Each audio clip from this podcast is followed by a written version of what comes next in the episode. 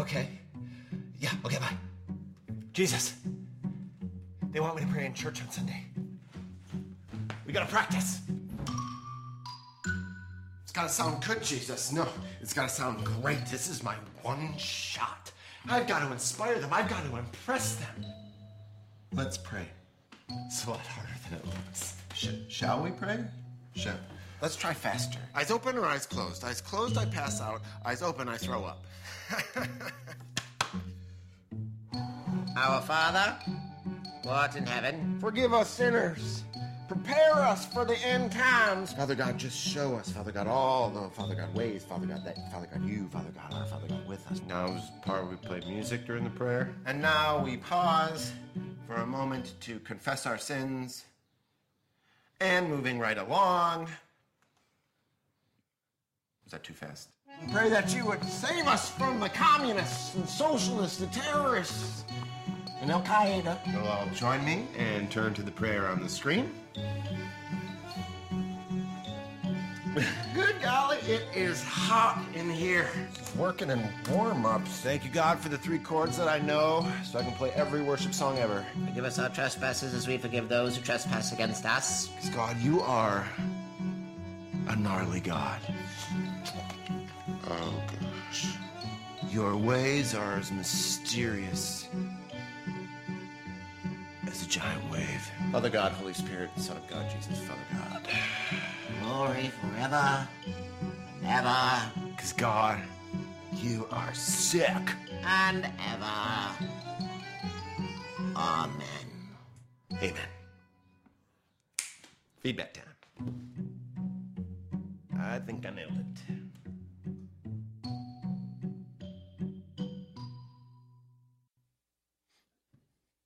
I got totally enraptured by that video. I couldn't, sorry, I was like, oh yeah, it's my turn now. So, uh, if you're new, I have ADD. I'm Rob. It's so good to see you. Um, as if you were shocked. Come on. No, seriously, uh, we've been in this series on Mornings with Jesus about how Jesus makes a radical difference in our life if we actually spend time with Him. And I'm so excited to conclude this series uh, because of what God has been teaching me. But I remember this moment uh, a few years ago where I was sitting actually for a coffee with someone, and I could feel my chest tighten. There was this moment in the conversation where, like, my chest, just, because I saw this person's hands wrap around and just clutch the edges of the chair. And it was when we started talking about the topic of faith.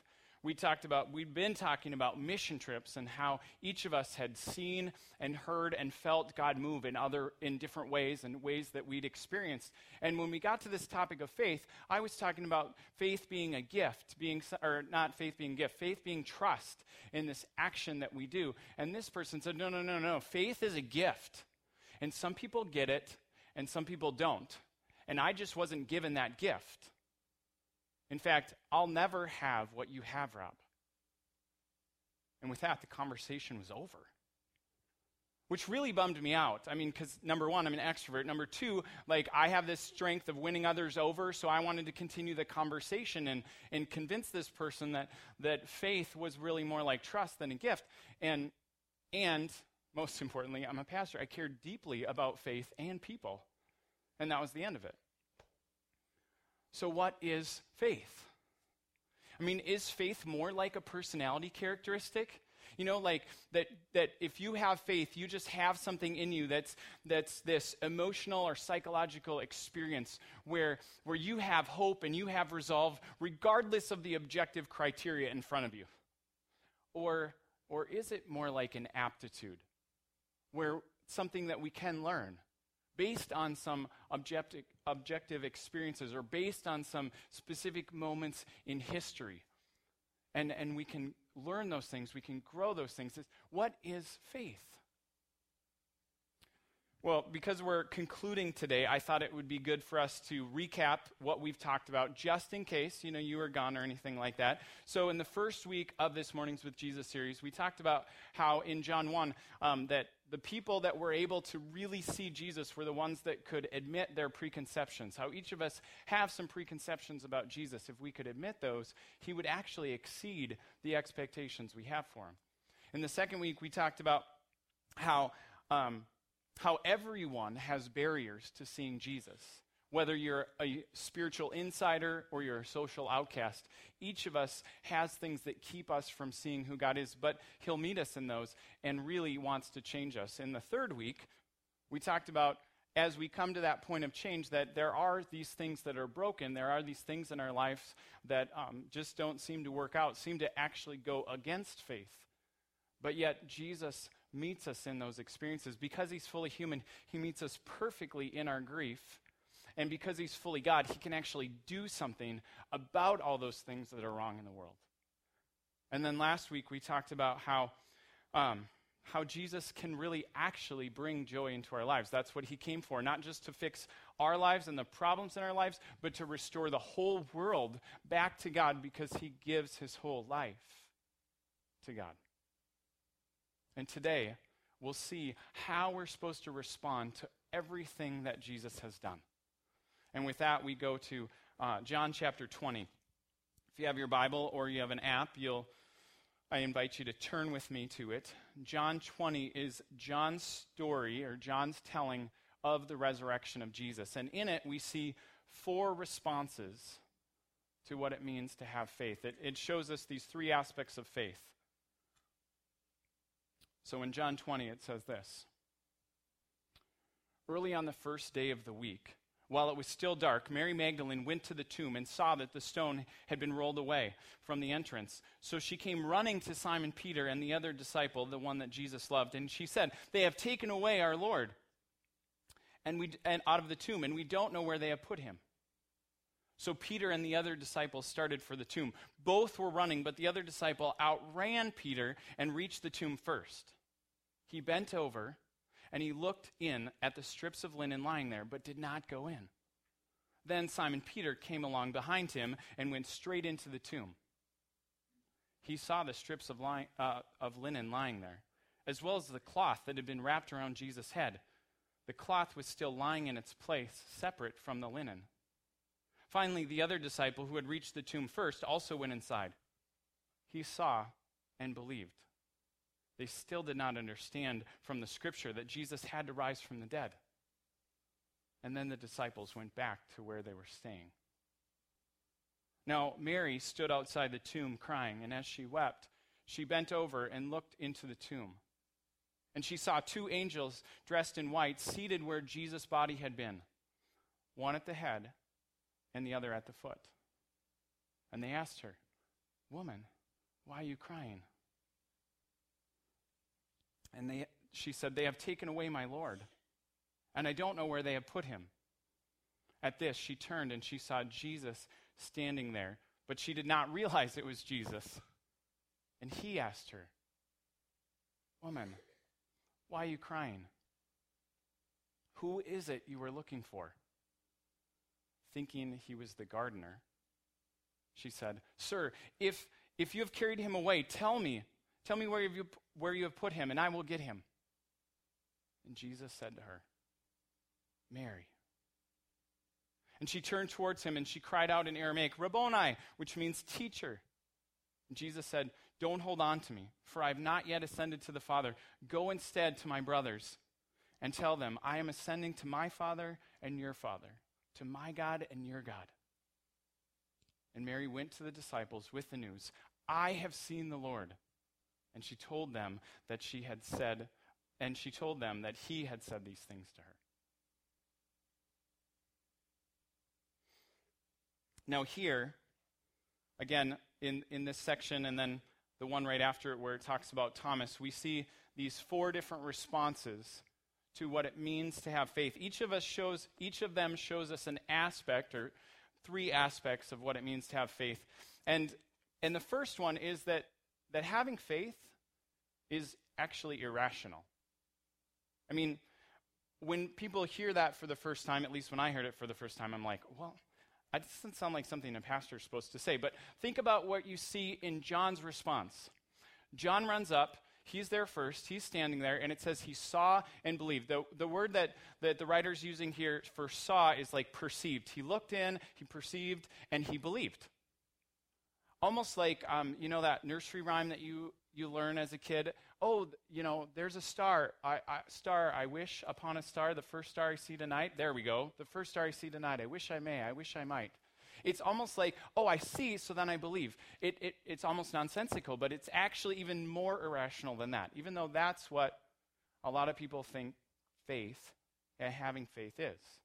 It's, oh, I see it and I believe it, but I didn't really think through it. But Mary shows us just how irrational this is. And and because Mary's puzzled at the tomb, she's distraught at the tomb. She might be even afraid at the tomb because it doesn't make sense that Jesus would rise from dead. She's not thinking that. She thinks immediately that someone has stolen the body because it wouldn't make sense for him to come from rise up from the dead. And and the disciples that are the closest to Jesus, when they come when she tells them that, none of them go, "Oh, well, yeah, he said that he was going to rise after 3 days." So totally he's not there. No, they freak out and they run too three different times, well, actually, numerous times, but three different times in the book of Mark, Jesus tells them explicitly that he will die and rise from the dead. Why don't they believe this? I think it's because faith and having faith is irrational, meaning it, it doesn't make sense. It has to come from outside of us. We can't think of it on our own. It doesn't make sense if we just come up with it. That's what I mean by irrational. And it's actually even just impossible to come to faith without God's intervention. You might not agree, but let's just take a couple minutes on it.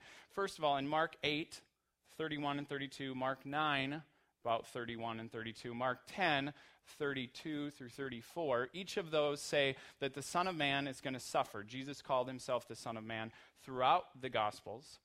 It says that he's going to suffer, it says that he's going to be killed, and it says that after three days he's going to rise. The first time he tells them plainly, the second time they don't really understand it, and the third time no response is recorded. But three times, just in one section, he's saying explicitly this is going to happen. And they don't buy it.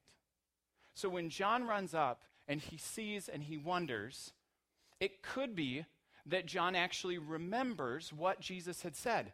And he's like, well, yeah, yeah, he did say this. And so he believes it. Or it could be that, that he just wants this so bad that he's choosing to believe it. Either way, it seems like he can't be very objective about it. And that's the part about faith being irrational, is that it's really, really hard for us to be objective about it.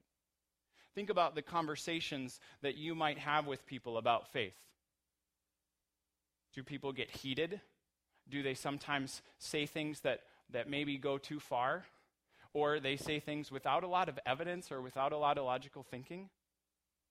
I think you'd agree that it's very hard for people to be objective about faith. It's something that matters deeply to people, and it seems like the more deeper we talk about it, that the more irrational sometimes we get.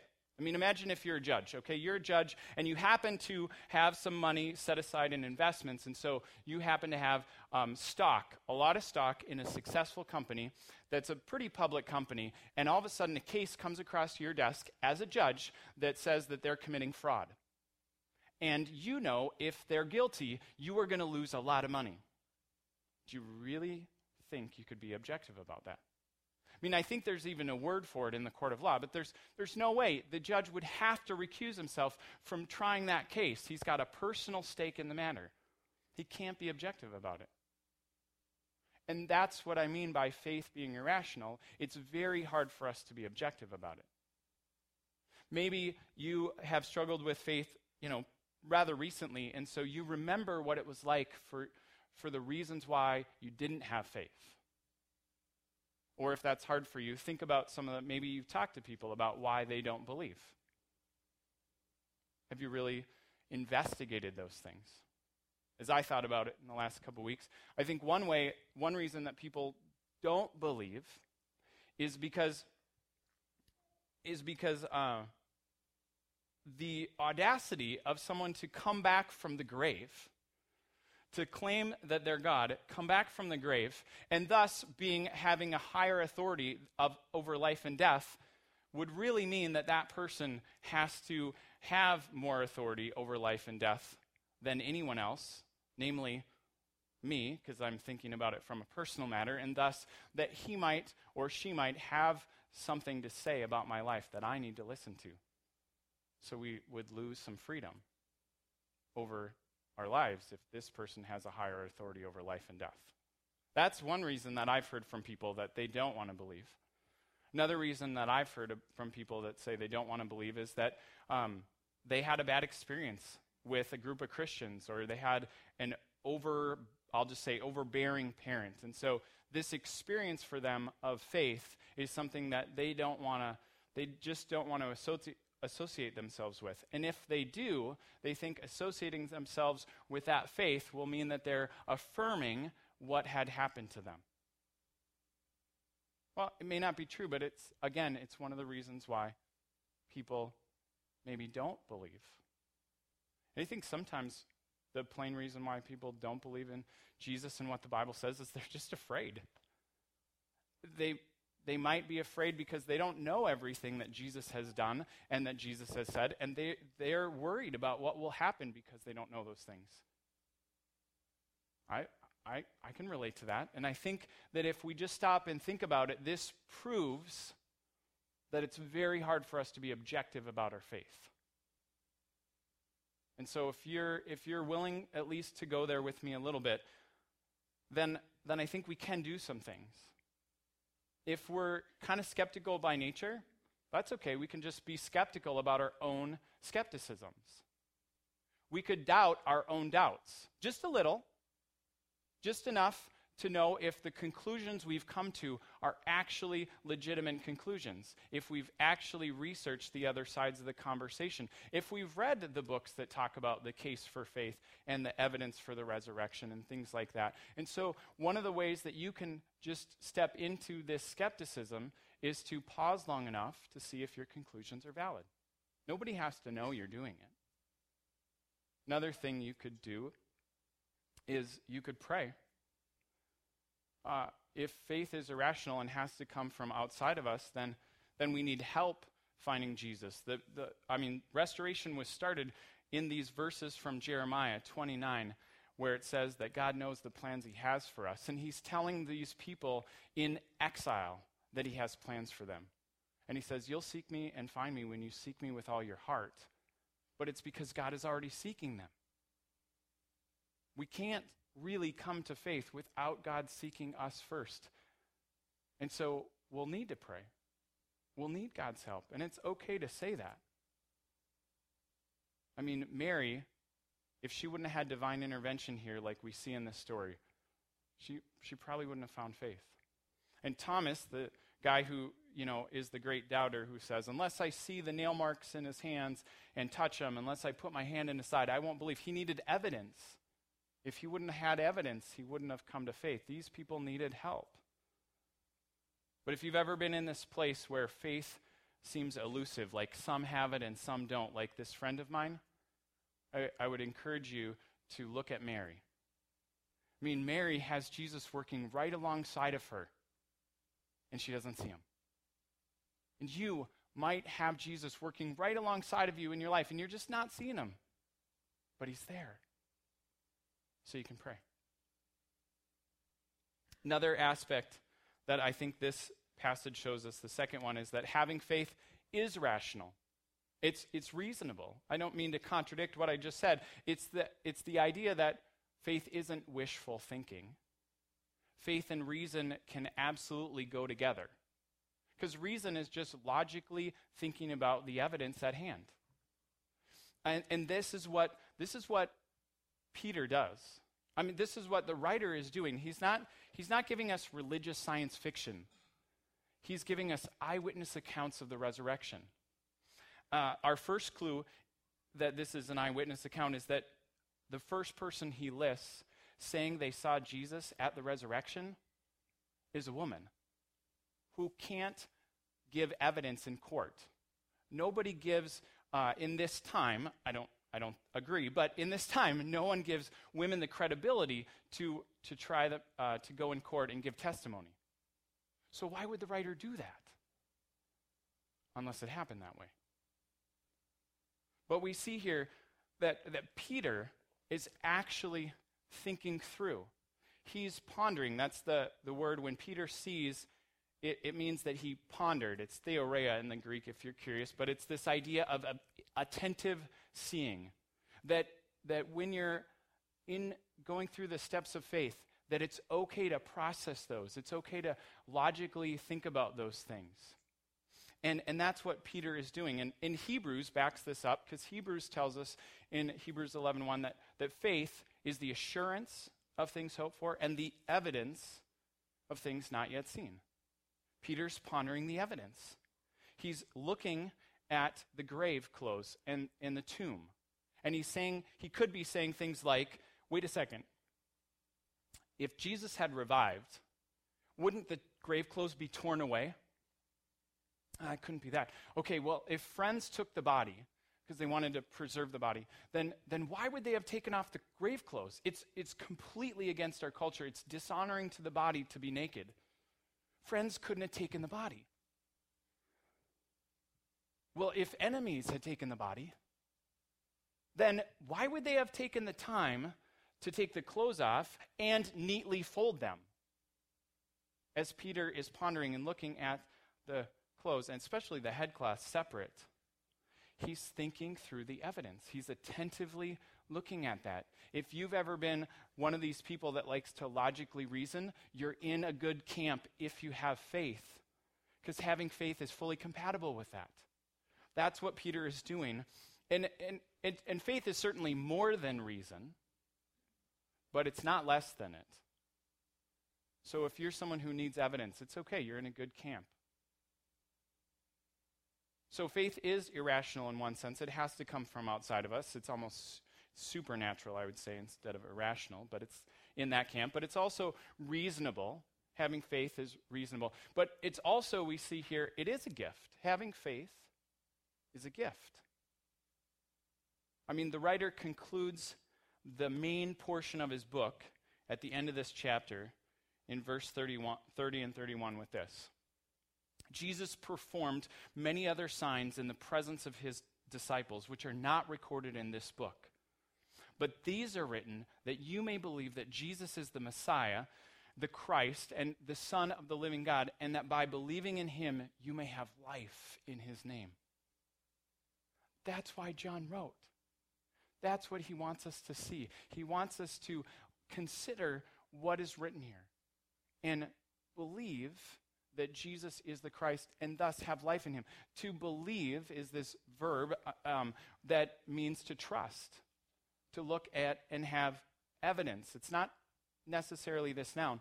So he uses this idea of believe, this idea of faith, three times more than all the other gospel writers combined. Which, if you're like, why does that matter? Must, he must have cared a lot about it about this idea of believing and trusting. And yet, it is a gift because Mary wouldn't have gotten it had Jesus not come to him. And if he had not come to her. And so, this idea of believing means that you either believe because you've carefully evaluated the evidence, or you believe because you've had this irrational supernatural encounter with the resurrected Jesus. But either way, you believe and respond to one of those two things either the supernatural encounter or the evidence that you've carefully investigated. But to have faith is to respond to something or someone. And see, to have faith, we have to have an object of faith.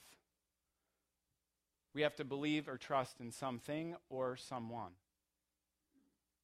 And, and that's the point about Jesus' claims. If they're true, and if Christianity is true, then, then Christianity isn't just a set of beliefs that we agree with. It's actually centered around a person that we can have a relationship with. And that's the gift. Have you considered that gift? Mary had to consider that gift.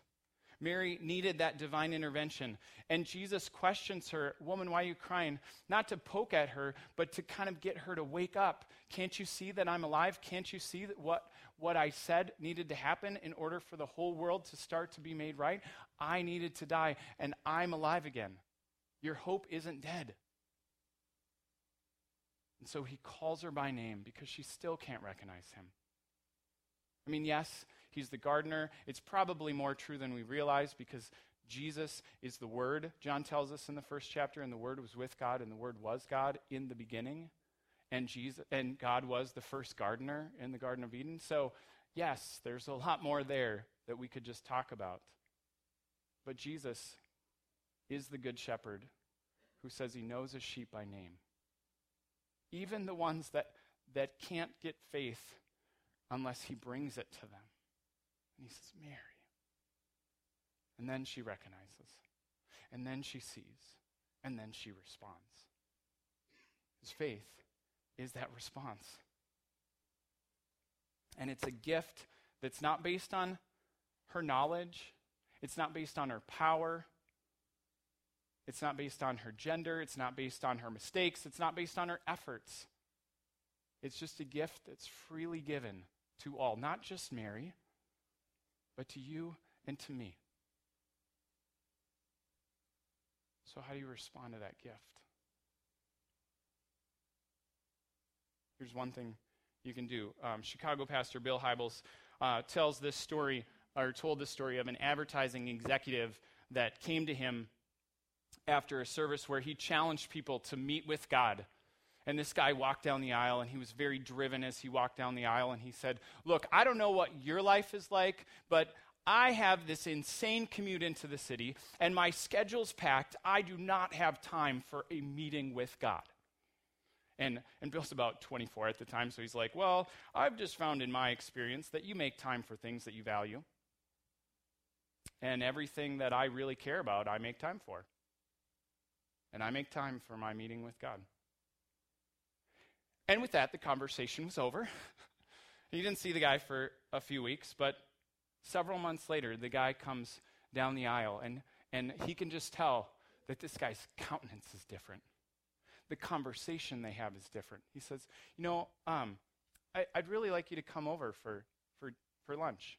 And they didn't live too far away, and I don't think they had any kids at the time. So he went over to his house, and he's showing him around his house, and he goes to this corner in his house and he comes to this rocking chair and he goes, Remember how you said that you challenged me to have time with God and to meet with God? He said, Well, I just love rocking chairs. So I bought a good one and I put it here in the corner of our living room because I love looking out at this little scenery in my backyard. And so now I, every morning, I've been getting up 20 to 30 minutes early and I, I sit in my rocking chair and I, I have some coffee and I read. I read the Word of God. And it's, I try and make sense of it. And, um, but, but you said if we're going to meet with God every day and make it repeatable, that it should be enjoyable. Well, I just love rocking chairs. And I love looking at my backyard. And, and I like my coffee, I like my morning. So I've been meeting with God every day. I read His Word. I try to make sense of it. I ask Him to speak to me. I meditate on it. I apply it to my life. I write down some, some thoughts in a journal. And then I pray. I pray that God's presence would be so alive to me, that I would be more aware of Him. And so I've been doing that. And Bill looks at him and he says, Well, how, how has that been going for you? And his wife was overhearing the conversation as she was kind of getting the rest of uh, lunch ready. And she goes, I'll tell you how it's been going. This guy is a changed guy.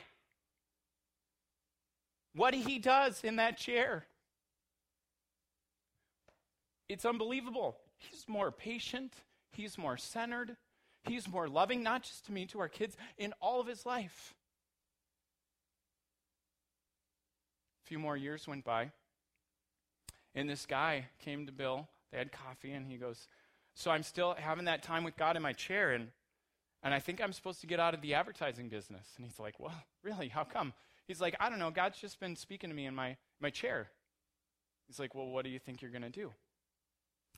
Well, I thought maybe I could come and, and work with you, help the church. And he's like, Nobody gets paid here. Are you sure? Like, I don't want to take responsibility for your life and your kids and, and, and everything. You better go back in the chair and make sure. So a month later, he comes and he goes, I put in notice at work. God, I'm really feeling like God wants me to do this. And, and I've got some money saved up, so we'll be okay for a few months. And, you know, if you can pay me something, that, that'll help, but uh, let's do it. And Bill says, this is one of the greatest staff members he had in the early days of his church. This guy came and worked and worked and brought so much joy and energy to their team for years. And then, after lots of years, he comes back to Bill and he says, I've been sitting in my chair, and God's been telling me that I need to go help a friend start a new church in Colorado. And so we're going to move. And he goes, Well, can they pay you? And he's like, Nope. No, but I've been talking to God about it all the time in my chair. I, I got to go back into advertising. You sure you want to do that? He's like, You know, actually, God's given me a lot of peace. I'm actually fired up about it. So he goes back into advertising and for years works in advertising. Gives most of the money back to this new church. Guess what? It thrived. And then one day, as he's sitting in the chair, he's processing a report of cancer. And he still worked, and he got sick. But he worked and worked and worked until he couldn't work. And he was in a hospital bed. It was a fast, fast moving cancer. And and the thing he missed the most was his time with God in the chair. He died shortly thereafter and and Bill was asked to speak at the funeral and he went out and did and as he's at the funeral reception he meets with this widow this guy's wife and he says man it was just something about that chair and this woman looked at Bill with these misty but joyful eyes she said his whole life changed because of time with God in the chair. He says, Well, what are you going to do with the chair? She goes, We're going to pass it on to our kids and our grandkids, and I'm going to pray every day that one of them would sit in that chair. Be changed like my husband was. Guys, you want God to change your life? You want your mornings with Jesus to matter? Where's your chair?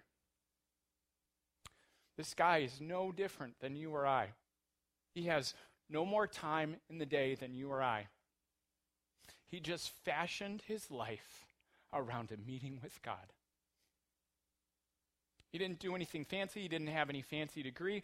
He just made it enjoyable and made it repeatable. He liked rocking chairs. He liked coffee. He liked the view. He liked mornings. And he became a mornings with Jesus guy. Where's your chair? Your chair can be anywhere, by the way. When Jesus says, Don't cling to me, Mary, for I'm not yet ascended to the Father, he is saying the relationship that we've had is going to change. And so you can't cling to that old relationship. But I'm going to go to the Father, I'm going to send the Holy Spirit, and now the Holy Spirit, He's going to be with you all the time. You'll never be alone. In fact, the Holy Spirit will speak to you and will guide you and lead you into all truth if you just stop and listen to Him. It can be anywhere. So, where's that place? Where's that place for you? It doesn't even have to be mornings. Where's that place for you? That you open up the Word of God and that you ask Him to speak to you and that you sit in His presence and that you're reminded of His love and that you receive His power. There's one guy who helped us start restoration. And he came to me one time and he said, I've never, never read the Bible. I, I just, honestly, I hate to read. And I'm like, Have you ever heard of YouVersion, this Bible app? And he's like, No. And I'm like, Check this out. Do you know that this will actually read to you? He's like, Really? He started playing the Bible in his car every day to work. Months later, he calls and says, Man, my life is totally different. My wife even says so. He found his chair on the way to St. Paul. Another guy says, My chair's Lebanon Hills. Every time I go there, I feel God's presence. It's so easy for me to hear him there. Fashioned his life. Where's your chair? I'll tell you, as I was thinking about it, my first chair was at the back corner of Bruegger's Bagels, about a mile away. In the smell of bread and, okay, coffee, and a vinyl booth. I heard God. And I responded to Him out of love instead of duty. That's where I first heard to say, start a church. So before we had our ministry center, I bought a chair. And I love this chair because I can leave my desk and take three steps, and it takes me no time at all to see God's presence and feel it and hear it because I fashioned and expected Him to be there. There's nothing special about these chairs, people. It's because you fashion time with God. You want your life to change? Just make time for Him every day. It will. Let's pray.